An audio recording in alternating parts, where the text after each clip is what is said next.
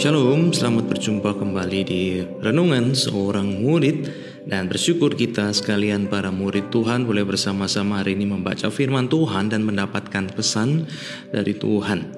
Dan mari pada kesempatan ini kita membaca dari beberapa ayat yang uh, akan kita baca. Dari keseluruhan pembacaan Hosea 12 hingga 13 kita akan membacakan uh, dari Hosea yang ke-13 ayat yang pertama hingga ayat yang keempat. Ya jadi dari Hosea 12 13 yang hari ini kita akan baca saya akan mengutip dari Hosea 13 ayat pertama hingga yang keempat saja. Silakan yang lain bisa Anda baca pada kesempatan uh, berikutnya atau pada waktu yang Anda temukan bisa tepat ya setelah ini Anda baca kembali.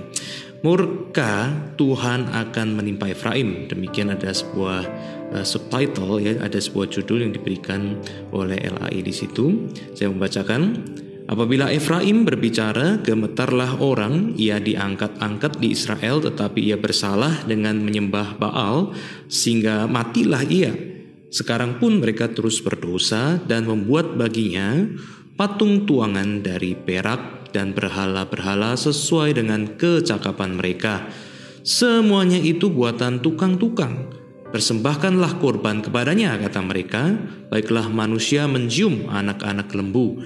Sebab itu mereka akan seperti kabut pagi atau seperti embun yang hilang pagi-pagi benar, seperti debu jerami yang diterbangkan badai dari tempat pengirikan atau seperti asap dari tingkap. Tetapi aku adalah Tuhan Allahmu sejak di tanah Mesir.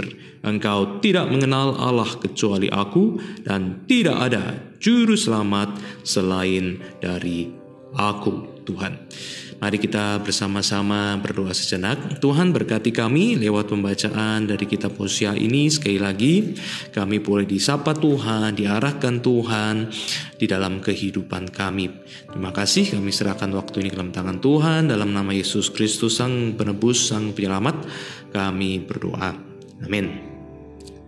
Jadi jemaat sekalian hari ini kita bersama-sama baca dari kitab Hosea dan kita melihat bagaimana orang-orang umat Tuhan yang disebut umat Tuhan ya orang-orang Israel ini yang ditegur oleh Nabi Hosea dan kita melihat bagaimana teguran ini berhubungan dengan pusat kehidupan daripada orang-orang Israel.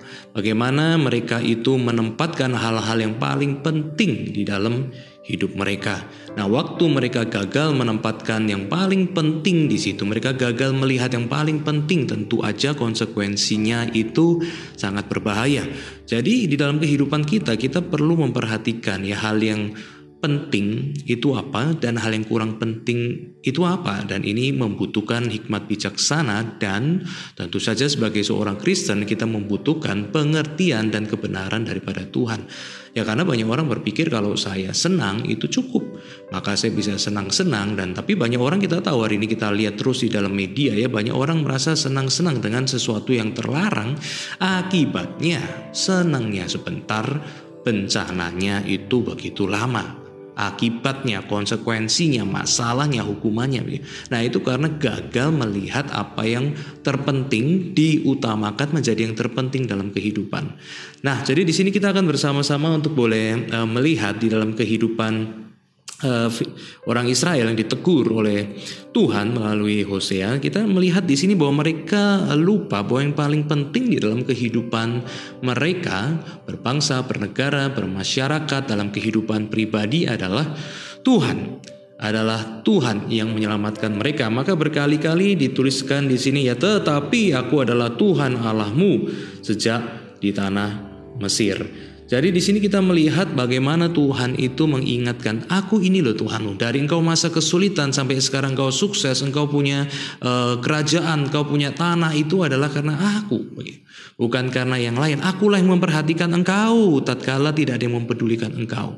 Jadi ini adalah sebuah cinta kasih yang besar, tetapi dilupakan oleh orang Israel dan Tuhan mengingatkan lagi akan kasih setianya.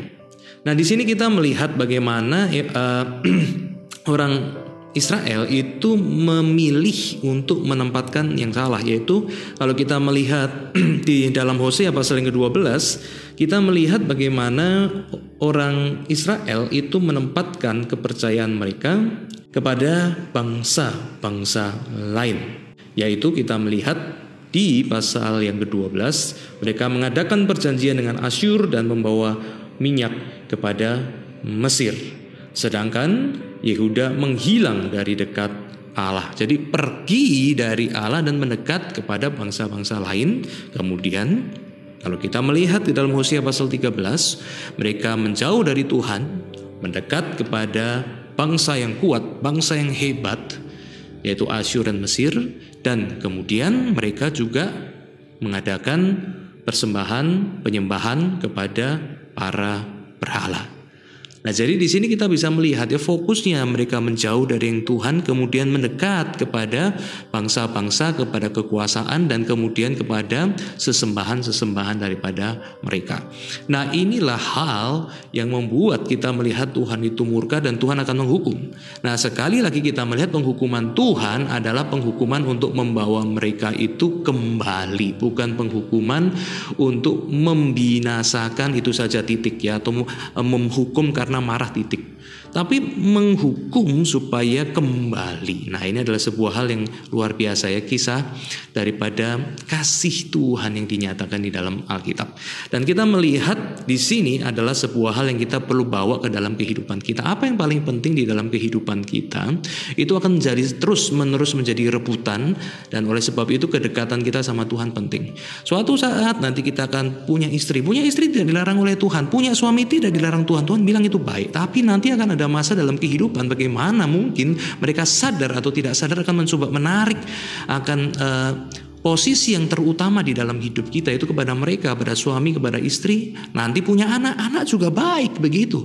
Tetapi Tuhan yang memberikan anak, tetapi kadang-kala nanti dalam kehidupan, kadang-kala keberadaan anak-anak kita akhirnya menjadi pusat daripada kehidupan kita dan bukan Tuhan. Nanti di dalam kehidupan kita juga akan selalu begitu di dalam pekerjaan. Ya kadangkala kemudian nanti kekayaan itu membuat kita itu kita ingin kaya dalam bisnis kita, akhirnya uang nanti yang menjadi pusat.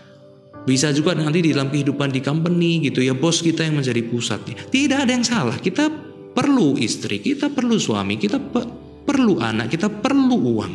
Tetapi posisi yang terutama itu yang menjadi selalu ancaman. Dan oleh sebab itu kalau kita melihat di dalam sepanjang Alkitab terus menerus terus menerus kita diingatkan pusat hidup kita itu Tuhan penting. Nah oleh sebab itu bagaimana di dalam kehidupan kita kita memberikan pusat yang tepat kepada Tuhan itu perlu kita lakukan, perlu kita ingatkan terus setiap hari. Oleh sebab itu membaca firman Tuhan, bagaimana kita berdoa, bagaimana kita itu uh, beribadah itu mengingatkan kita kembali pusat hidup kita Tuhan, pusat hidup kita itu Tuhan. Jadi ini adalah sebuah hal yang hari ini kita diingatkan. Bagaimana waktu pagi kita berdoa Bapa kami yang di surga. Kita ingat oh saya punya Bapa di surga Dan dia adalah Bapa yang ada di surga. Saya harus menghormati dia. Kehendakmu Tuhan yang jadi. Bagaimana aku adalah orang berdosa Aku membutuhkan pengampunanmu Tuhan. Oleh sebab itu ingatkan Tuhan bahwa kemauanku Usahaku Ya keinginanku itu tidak selalu benar. Arahkan Allah aku selalu. Ya Tuhan. Nah ini adalah sebuah hal yang perlu kita lakukan Di dalam kehidupan kita sehari-hari. Waktu kita ibadah Kita beribadah kepada Tuhan Baik di gedung gereja maupun melalui melalui live streaming di situ kita diingatkan sekali lagi bahwa Tuhan aku adalah anak Tuhan yang terbatas. Aku butuh Tuhan. Di dalam ibadah ini aku mau sekali lagi ingat Tuhan. Aku butuh Engkau untuk satu minggu lagi ke depan. Nah, jadi memusatkan Tuhan kembali kepada uh, inti daripada kehidupan kita itu menjadi sebuah hal yang sangat penting. Oleh sebab itu kiranya kita boleh terus mencari cara supaya Tuhan itu kembali menjadi pusat. Selalu ada kekhawatiran, kalau saya pusatkan Tuhan nanti gimana istri saya tersinggung, suami saya tersinggung, anak saya nanti tidak suka kepada saya, gimana kalau penghasilan saya berkurang, gimana kalau bos saya merasa saya aneh. Banyak selalu pertanyaan seperti itu dan itu adalah realitas. Tetapi itu juga sering kali asumsi. Kita berasumsi kalau saya memilih Tuhan, nanti yang lain akan kurang sayang kepada saya. Tapi perhatikan bahwa Alkitab sering kali mencatat sebaliknya. Waktu seseorang mencari Tuhan, di situ justru terjadi hal-hal yang luar biasa. Tidak mudah tetapi luar biasa. Daud cari Tuhan. Tidak mudah jatuh bangun bertahun-tahun tetapi indah. Tuhan kita Yesus Kristus menjadi teladan yang luar biasa dan juga sebuah tanda kesempurnaan. Waktu dia ikut Tuhan, ikut kehendak Allah Sang Bapa, tidak mudah. Tapi kemudian dituliskan, bukankah dia dikatakan bahwa dia rela menjadi hamba, bahkan disalib.